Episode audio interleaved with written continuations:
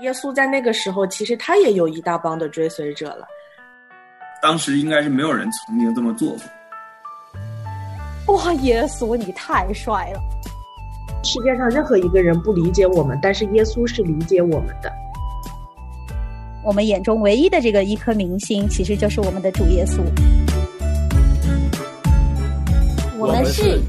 耶稣迷弟迷妹。心完全被吸引，来亲近你，听见手机旋律，忽然想起那个时候遇见了你，你爱让我苏醒。大家好，欢迎回到不孤单地球，我是葡萄，这里是耶稣迷弟迷妹系列，我们今天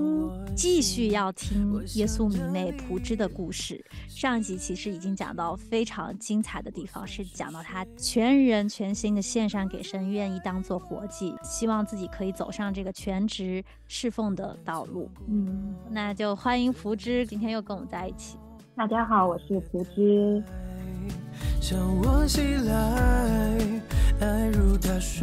其实我上一集因为跟你录完之后，我们又聊了会儿天嘛，导致我刚才突然想不起来我们上一集录到哪儿了，因为我好像把所有你给我的故事又都混了。我是听过后面一些故事了，真的就是知道说神在你生命当中做了太多的事情了。嗯，上次我们还停留在你在上海的时候。一直在讲一八年的事情，都还一直都没有讲完，就感觉那一年真的是 发生太多太多神在预备你的生命，一定要让你经历一些必须经历的事情，你才能够 get ready。对，所以说我们就期待你今天要分享的。上次从泰国宣亲大会回来之后，又发生什么样的事情？对，我就记得从宣亲大会回来之后，就让我有个很深的感动是。我就是要去全职服侍神，这条路就是神呼召我的，要去做宣教士，去到未得之地。然后那时候我心里声音就，既然我都有这个呼召，那我再去从事世界上的工作，其实是没有任何意义的。我找不到任何我去做那些工作的意义。后来我回来之后和很多人分享，然后他们就有一直劝我去工作，我就不知所措。然后我就记得周一晚上我们有一个祷告会。大家都在分享近况，突然间发现我们那一圈的人之前他们都在找工作，那一天晚上他们每个人都说我找到工作了。那那一刻我心里就，嗯，就每个人好像都定下来了。然后我接下来要去哪里，我我不知道。就在那一次十一月二十号，我觉得很神奇，又有一个工作的试探临到，他约我二十二号面试，然后那个工作我没有投过，我之前有看过。没有投，就那一天发给我邮件，然后约我隔天二十二号面试，然后我就很惊讶，也很纠结，我不知道该怎么办。嗯，因为那天晚上我就很想有一个，赶紧有个工作，然后突然间这个机会就临到，然后心里又想神的带领明明不是这样的。二十一号晚上我就伏在床上祷告说：主啊，我们在天上的父，我不明白为什么在我拼命想要工作的时候，你没有给我。反而是我全心全意的，就全心想要去全职服侍的做女工的时候，你要给我工作，然后我说，但若这出于你是神你的旨意，我就顺服。然后我说我不知道该怎么样面试，求你帮助我。正当我祷告完之后，这个纠结意念就完全消失了，就没有了。然后我就愣了一秒，说，嗯，发生了什么？然后意识到，哦，原来这不是出于神的。于是我就。安然入睡哦，我下一秒就睡着了。然后我想，哇，神透过这个事情再次的坚定我，不是的，我没有要让你在世上去工作。他也定了，就很多身边的人让我说你去工作吧，他就给了我一个答案和坚定，没有，他没有这样带领我。哦，第二天你就没有去面试吗？没有，我祷告完就下一秒，这个纠结，这个要不要去面试，以及这个工作机会瞬间就没掉了，他就。好像这件事情就跟我没有关系了，瞬间就没了。哇哦，好奇妙！那那个时候你经历了这样一件事情，你后来是不是对找工作这件事情的执念就更加的完全消失了？对对，完全就没有了，完全没有对，完全完全就没有了。哦，因为就可能要通过这一件事情，神要彻底的拿走你对处事工作嗯的，可能我们现在说属实那个太二分法了，但是就是说起码神对你的呼召不是在职场里面的那种。职场对的，OK，他也完全给我一个平静，这样给了一个嗯凭证，哇！那那个时候你说不是有一群人他们都找工作找到了，那其他的人嗯还有在催你吗？你跟他们讲了这个见证吗？他们就会抱着不太相信或者怀疑，也会有很惊讶，就哇，然后他们会下一秒说：“那你现在打算怎么办？”嗯，我说：“我继续等待啊，就探寻的带领。”我觉得一八年神给我很多的词都是等待，就像我在每次寻求，然后打开圣经，然后从三月份到上海到现在十一月底，就很多我每次祷告打开圣经，神给我的都是诗篇三十七篇，然后以及很多圣经里面等待的，然后我就有和姐妹分享说，神他就是让我等待，并且在等待过程当中，神其实是一步一步的有让我清楚的知道他要怎么带领，就像他不是一次性把一二三四要做的事情告诉我，但是他就是一步一步的一个阶段的给我。嗯，然后我当时和一个姐妹有分享，她说我知道她是不信，然后她说，其实生命当中我们很多神都说要等待，但那个等待你要去做点什么，你不做的话，神他就不能做啊，或者说他也说我们经常说婚姻里面要等待，然后他说那个等待不是像我这样很被动的什么都不做的那种等待，然后我知道他的意思，但是我想，嗯，神他就是这么带领的。就是嗯然后这样一步一步。然后我记得到十二月份的时候，就当时我们有几个人在看《不再一样》这本书，然后读到他说，读到神在我们生命中的计划，往往都是神采取的主动。他说，因为你们立志行事，都是神在你们心里运行，为要成就他的美美意。所以那一刻，呃，我才明白，其实从来不是我自己想要去做这件事情，而是神他采取主动。他的灵运行在我里面，坚定我的心智。所以这一路走来，原来我只是听到了神给我的呼召，我听见了好牧人的声音，他要带领我走到他的计划里面。所以以至于我就这一生，我就只渴望可以听见他的没有差误的指令。嗯，然后我知道，嗯，这是成为基督徒所要背负的，就是像耶稣基督背负的那一般。哇，你刚才其实这个话题我们在节目当中也讨论过很多遍，就是说，那如果嗯我知道神要我做什么，好像就是听到一个呼召，那我现在等待的过程，我自己应该是一种什么样的状态呢？是我要嗯好像积极的去做一些什么事情吗？去预备自己吗？还是我就是单纯的等着下一步神的带领是要做什么？我们自己也小伙伴们都有很多的迷思。那今天是听到朴之，嗯嗯、自己亲身的经历的分享，也更加的坚定了我自己的一个看见，神给我的一个感动，就是 你什么都不能做。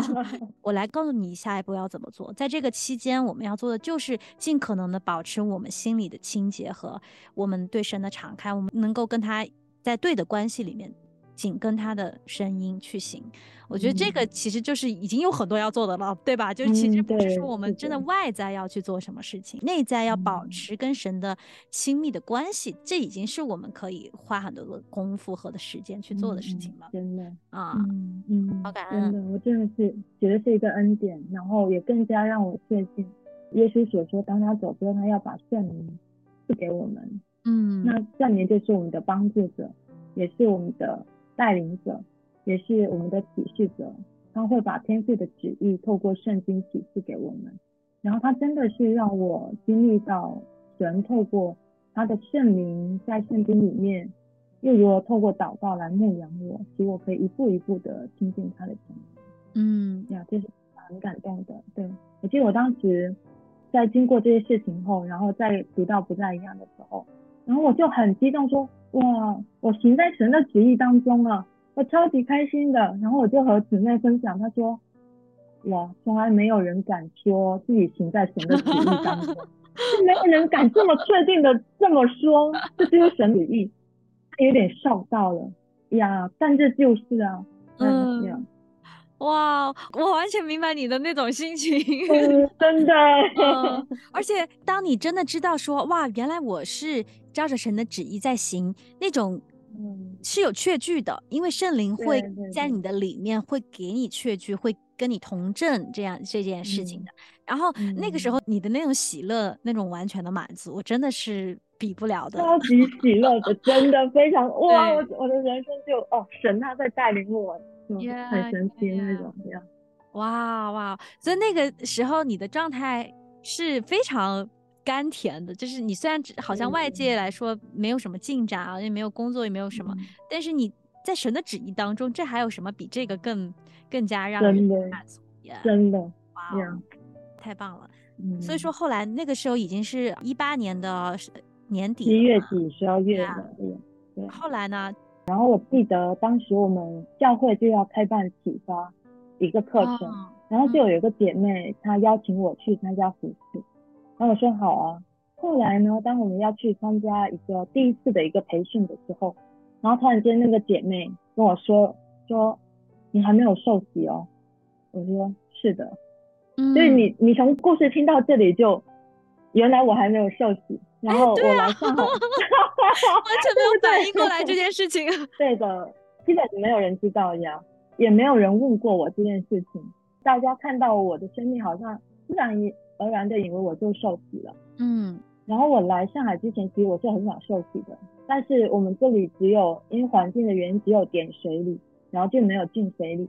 然后我就很想要进水里。我觉得从圣经上的角度来说，它是一个入死出生的一个过程，就同死同复活同埋埋葬的那种寓意会比较深。然后我就嗯很盼望我的洗礼是那样的，然后我就一直都没有提。那我觉得神很奇妙，就透过当时那个姐妹跟我说的时候，她说因为你还没有受洗，所以就没有办法让你参与服饰。那时候我超级难受的，超级受伤。我觉得啊，为什么就难道一个人的生命不会更加重要吗？为什么嗯就这个受洗那么那么确定一定要才可以去参与服饰？然后那时候就很难过，但是神慢慢的透过这件事情让我看到，原来如果不受洗会影响他的工作，这是我从后面看的，然后也让我看到他受洗不仅仅只是一个一个好像仪式感，它是一个见证，就是向所有人公开的一个见证，也是一个表达，说我从那一刻我就呃入死出生了，就一个重新的一个生命宣告。虽然受洗我们这边讲说不一定是一个得救的一个确据，但是一个凭证。所以我在那一年十二月二十四号，就我和我牧师讲说，我想要一个自水礼，他说可以。然后当时他家有浴缸哦，后来安排我在他家浴缸受洗，哇，然后和儿子一起受洗的。圣诞节，对，圣诞节前一天，我在十二月二十四号受洗了，就直到了一个很久的洗礼。但我觉得在神的时间里面，就一切都刚好。我觉得我在在英国信主的时候，我就一直很等待一个完美的时间点，就梦想的有一个很美好的进水礼，然后梦想的就在我洗礼那一刻，我是很坚定要跟随主的，然后我生命是要完全献给主的那样子的。嗯，所以我觉得在神的这个时间就很奇妙。虽然每一次看到别人领圣餐，我心里都很难过、很自卑，说啊，别人都在喝主杯，我没有。然后神就很奇妙，借着这一个课程服饰来催促我受洗，嗯，然后借着这个姐妹的口告诉我，这会影响侍奉，也会影响我以后去宣教。其实这真的是我从来没有想过的哦，呀，哇对呀，然后好特嗯别，对我挺真的很可能就说，诶，对哈，好像你还没有受洗耶，嗯呃，因为你已经跟神有这么多经历了，但是结果好像。大家觉得理所当然的受洗的这一个过程，哦、好像特别呃像我自己啦，我后来当我生命成熟的时候，我回过头来看我受洗的那个时候，我觉得天呐，一塌糊涂，真的就什么都还不知道的时候，我只是单纯的一颗信心相信了神，也知道基本的福音是怎么样的，那我就受洗了。但是后来我回嗯想起来就说，哎呀，当我全然线上的时候，我好想要再洗一次。然后我就觉得你好像嗯没有什么遗憾，因为虽然感觉好像耽误了挺久的，啊、拖了挺拖延了很久，但是在你受洗的那一嗯刻，你是真正的明白了受洗的意义，也真的是好嗯像跟主同死同埋葬同复活这么样一个过程。嗯嗯嗯，是把受洗的这个意义，圣经当中的这个意义完全的体现出来了。哦、这个真的嗯是也也很棒，感谢主。对，所以我真的觉得神他的真的是一个很怜悯的神，他完全知道我有那种完美的强迫症什么的，但这个时间点真的是我全心全意要放下来跟随他，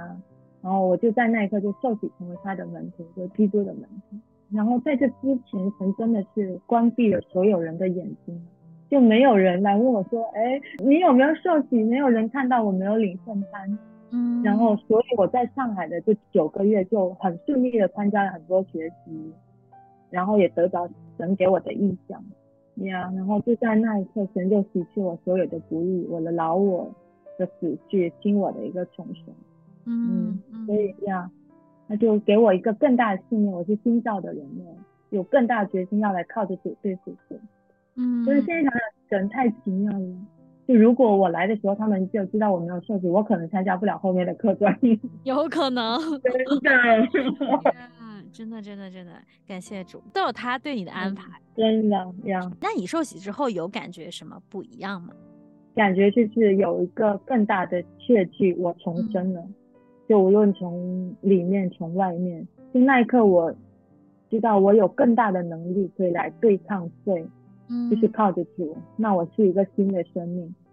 然后我可以靠着主更好的不断不断的成长在他的计划里面，在他的话语里面。嗯但这并不代表我后面从来没有软弱，我觉得软弱是真实的。但是就是这个新的生命，是我们不断靠着神朝向神的一个生命。嗯。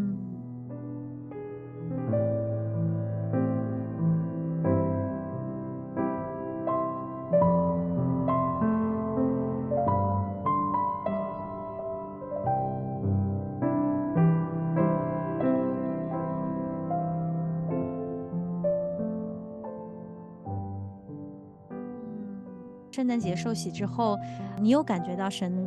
进一步、下一步带领你吗？因为感觉好像是告一段落了，好像你前面的这些、嗯之后、事情有开始加速吗？后面的事情，我以为会是一个加速的过程，嗯但是原来没有哎。对，我记得我们后来就和大家在分享，然后我们年底有一个感恩会，然后我们教会有做了一棵生命树，然后我们就在上面写下我们这一年的感恩回顾，嗯然后我们就写下来，每个人写下来，然后就把它贴在生命树上面。嗯然后我记得我当时心里就很深的一个感动，我就发现每个人把把我们的生命或写下来的感恩都贴在树的中间，树梢旁边的枝体很边边都没有人贴。然后那一刻我就想到一一节经文，就是约瑟，他说约瑟就如如那探出墙外的树枝，然后他的祝福就延到墙外。就我就突然间想起那写经文，然后我就想啊，我的生命也要像约瑟这样是可以探出墙外的，是可以延到外面去的，而不是只停留在很繁盛的中间这地带。后来我就把我的就是感恩的这个回馈贴在树梢的最后端，是我想探出去。就那一刻心里就，嗯，我要生命要成为别人的祝福，我就很想要出去。然后当时教会就给我的回应都是，你先去工作吧。然后他们也没有办法，呃，来支持我，因为他们觉得还不认识我这个人，嗯没办法就这样抛抛我出去。然后所以我到一月份的时候我就回家了。呃，一月份的时候很神奇，是我我那时候在上海居住的那个地方那个房子，那个房东因为他是把房子交给啊、呃中介打理，他说他已经好几个月没有呃收到中介打给他的款，然后那个中介在那个月突然间就破产了，然后有很多欠款逃款，然后房东就把房子收回来了，说他不租了。就在那一月份的时候，我就没有地方住了，哦，好所以我就说 OK，嗯，然后我也不知道接下来该怎么办，然后我那个朋友他其实也走了，那我就没有住的地方，然后他帮我交的房租也刚好到了一月份那个时候，哦就好像突然间都停止了，然后我就收拾着东西就回家了。嗯呀，然后回到家后，应该就是快春节的前夕吧。然后我家人看我回来了，他们就说：“你看吧，就跟你说你要找到好工作再去，你不去，现在又一个人失失落落回来，什么都没有，没有工作，什么都没有。天但是真的太……然后我就想，但我已经知道我已经得着了，我也知道这一年很丰盛的神在我生命当中成就了他的很多旨意。”嗯和祝福，然后，所以在那一刻的挣扎是更多的。然后我爸爸就开始有很多的规划，说，既然找工作那么难，那就我们自己创业好了，自己开一家酒店，然后你来经营，然后怎样怎样，就发表了很多宏伟的计划，然后以后要成为一个什么什么什么等等的，就把很多希望都寄托在我身上。哦然后就对，然后晚上的时候经常有一起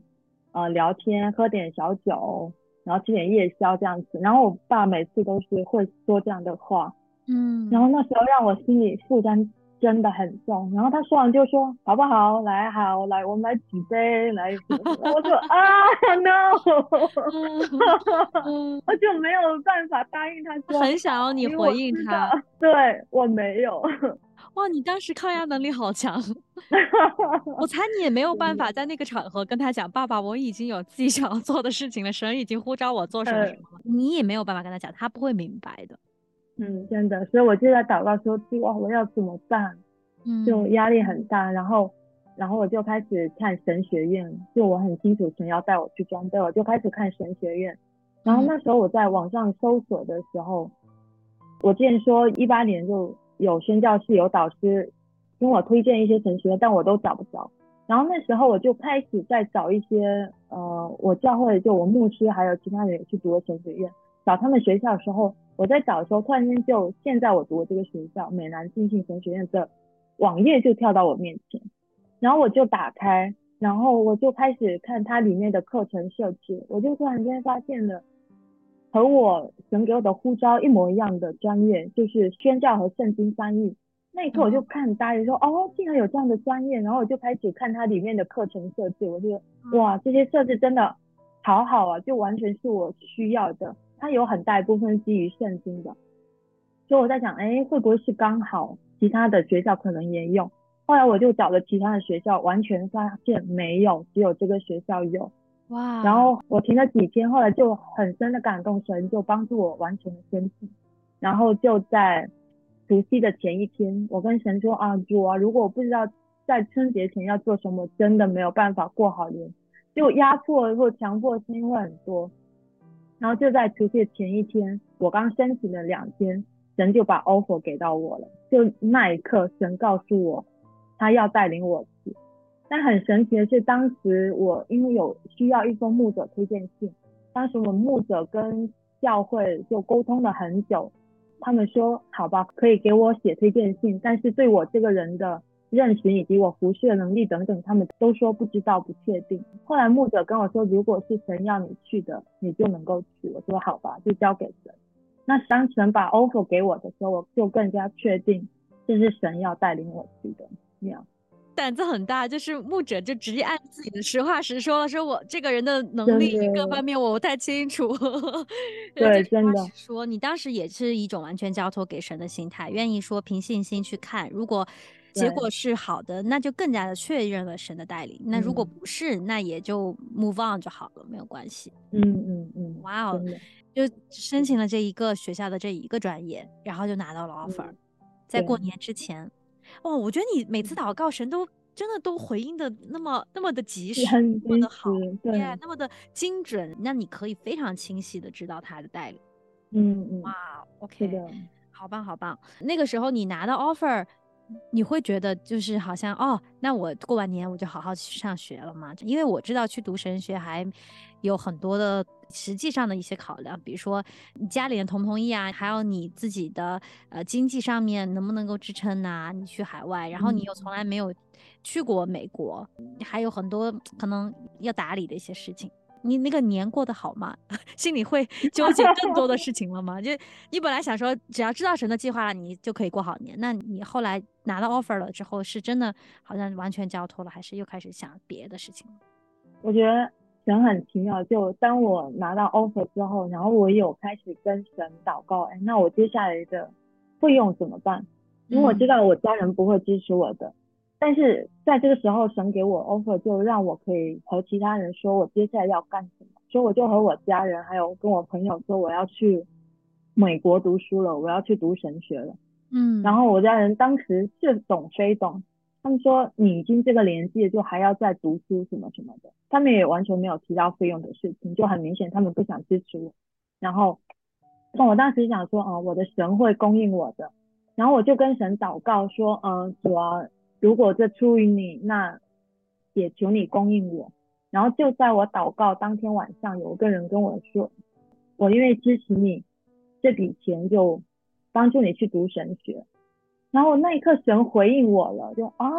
好开心，真的是神的带领。就是哦呃，但很神奇的是，从那以后再也没有了，再也没有啊支持进来了。我想啊，怎么会这样子？就时间一直一直等着，等到了最慢的要交资金证明的那个五月份的时候，我没有办法交上去。就眼睁睁我就想啊，神会不会用他的其他的方法啊？然后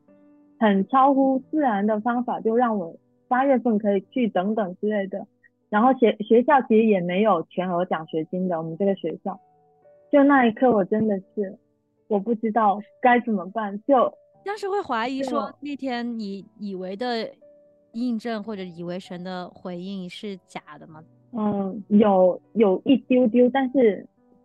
神又很明确一步步，所以我就会在想，神他要做什么？就在顺利八月份开学之后，我依旧留在原地的时候，很多人都在问我怎样怎样的时候，那一刻我的心就崩塌了，就这一年就啊很神奇，就很戏剧般的，就从表面上看，就很多东西都在原地不动。但嗯其实就在这一年，在基督里面，神放在我心里就发生了很多事情，嗯也算是让我经历的老我的必要破碎吧。嗯我记得当时当我没有去学校的时候，然后我当时拿完，呃，拿完 offer，然后也和我上海的教会人很多姐妹都说了，然后她们都很期待，很想知道神接下来在我生命当中是怎么带领的。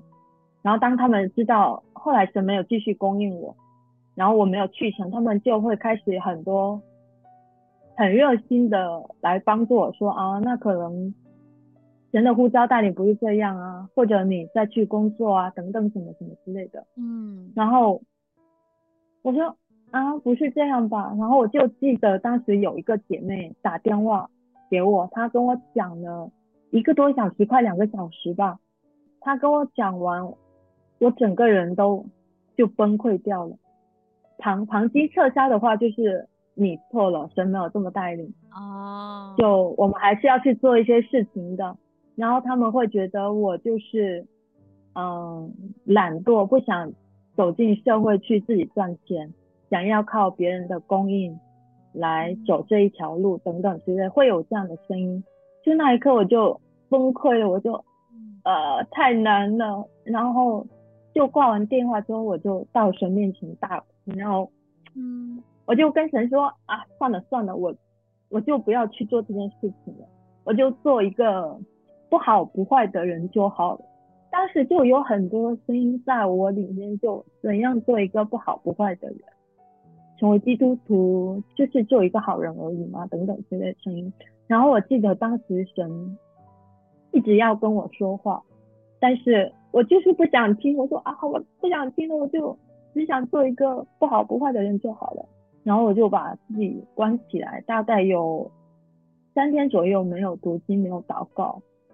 真的就觉得啊太难了。后来真的是神很爱我，圣灵的不断在我心里做工，就让我没有办法一直逃避神，所以我来到他面前就伏在他面前，然后认罪祷告，神重新修复我，我开始尝试站起来，开始读经祷告。然后那时候我就记得一直从一一九年，然后我们开始绝不再一样，然后里面有一直讲到一件事，就是神的计划和爱神这件事情。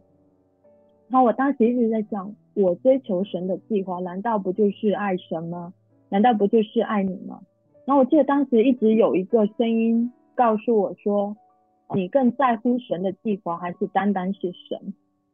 就常常被这一句话击中，然后我就在想，我在乎神的计划，不就是在乎神吗？嗯然后这句话一直不断的在我头脑里面反反复复的萦绕着我，反反复复的提醒我，我在乎的到底是神的计划，还是与神的关系？我在乎的到底是什么？然后它也不断的出现在我近一年的祷告里面，我在求什么？嗯然后后来我才发现，神他真的很厉害，他知道我心里很渴望的是什么。从一六年回国就没有工作，我一直很想拼命的抓到一个计划，然后很想知道说我有一件可以看得见在做的事情，然后我可以跟人家说我在做什么，嗯然后所以我拼命想抓住这个计划，然后后来当神就把这个计划停停住了，他要让我看到我在乎的是神本身吗？还是在乎这个计划东西？所以当这个计划停住的时候，我就崩溃了。就神在那一刻让我看到，我原来不是很专心的在爱神。然后我每次在求，我都是求神带领我走在他的时间和计划里。我也我也求神装备我，我也求神调教我，成为他合用的器皿，成为他的精兵。所以说，我愿意更深的经历神、认识神、学习单单倚靠神。我也求神他差派我，然后我也很迫切的求神的旨意成就。嗯就听起来就很近前的，然后圣灵就提醒我，你的心如何呢？这一切的动机是什么？所以我觉得，就是我很想要有一件可以看得见做的事情，这是我唯一的私心嗯呀。然后神真的是，这个试炼来到对我来说真的是神很奇妙的，就像撒旦对神说约伯不是那样的爱你，当你把这一切都挪去的时候，他就不会了。所以就神允许让这件事情临到我，然后让我真实的经历说，呃，约伯敬畏神是因为神给，不是因为他给了他坚固的保护和富足的供应，就很神奇。就在让那一刻让我知道，哦，原来我里面的这个私心一直在引领我到带领我在做这些事情，然后直到九月份的时候，嗯，我在朋友圈看到一句话。那句话是“人心筹算自己的道路，为耶和华指引他的脚步”，是箴言十六章九节。就那一刻，我突然间就醒了，就明白了，原来我一直在追求的是什么。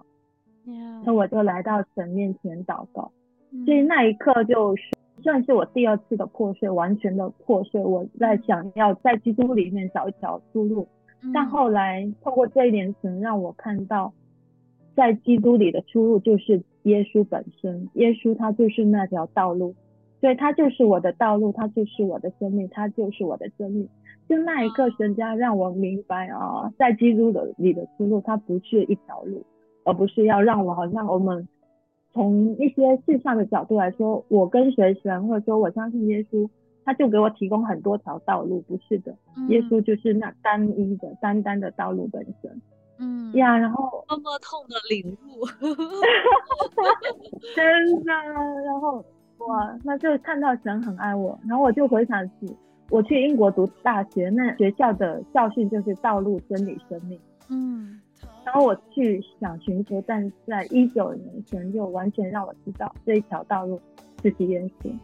是嗯一，九年一整年哇，神来破碎你这一点，就是你以为自己已经好像得着了，就像你说的，我好像得着了神的呼召，也得着了意对象，我也好像很近前，我都摆上了。但是神才说还有更深的，你还没有得到那个最宝贝的东西，就是我自己，是神要嗯把他嗯自己指给你看，要把他自己给对你，那个东西是的是神要给我们最最最最宝贵的那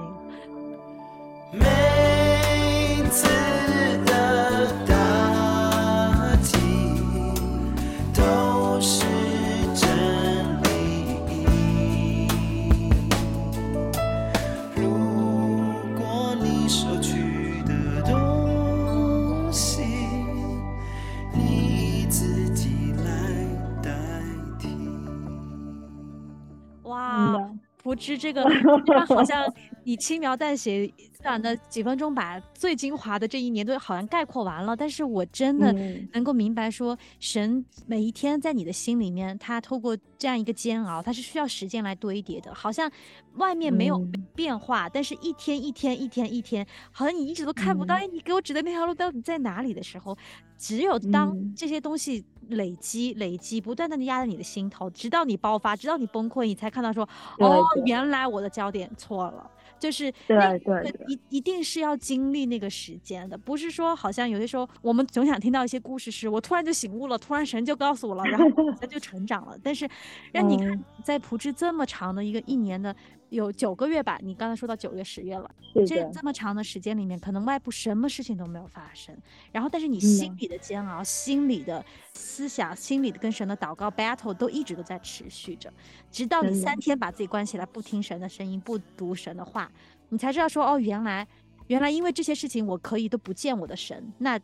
这个是嗯。真的是对的吗？就是才开始有了这样一些想法，所以说哇，感恩感恩神对你的带领，也真的是对葡萄我自己是一个非常好的鼓励吧，因为我自己嗯。经历过这样的一段时间，甚至我现在可能还在经历着，还在经历着。所以说，嗯，因为有葡智这样的见证人，也因为我曾经也经历过大大小小的这样的事情，那我嗯。在经历下一段日子的时候，我知道神要给我更深的他自己，更多的他自己，那我要经历可能更多的破碎，我就更有信心去祷告，更有信心去忍耐，去等候那个嗯。东西，等候那个成长。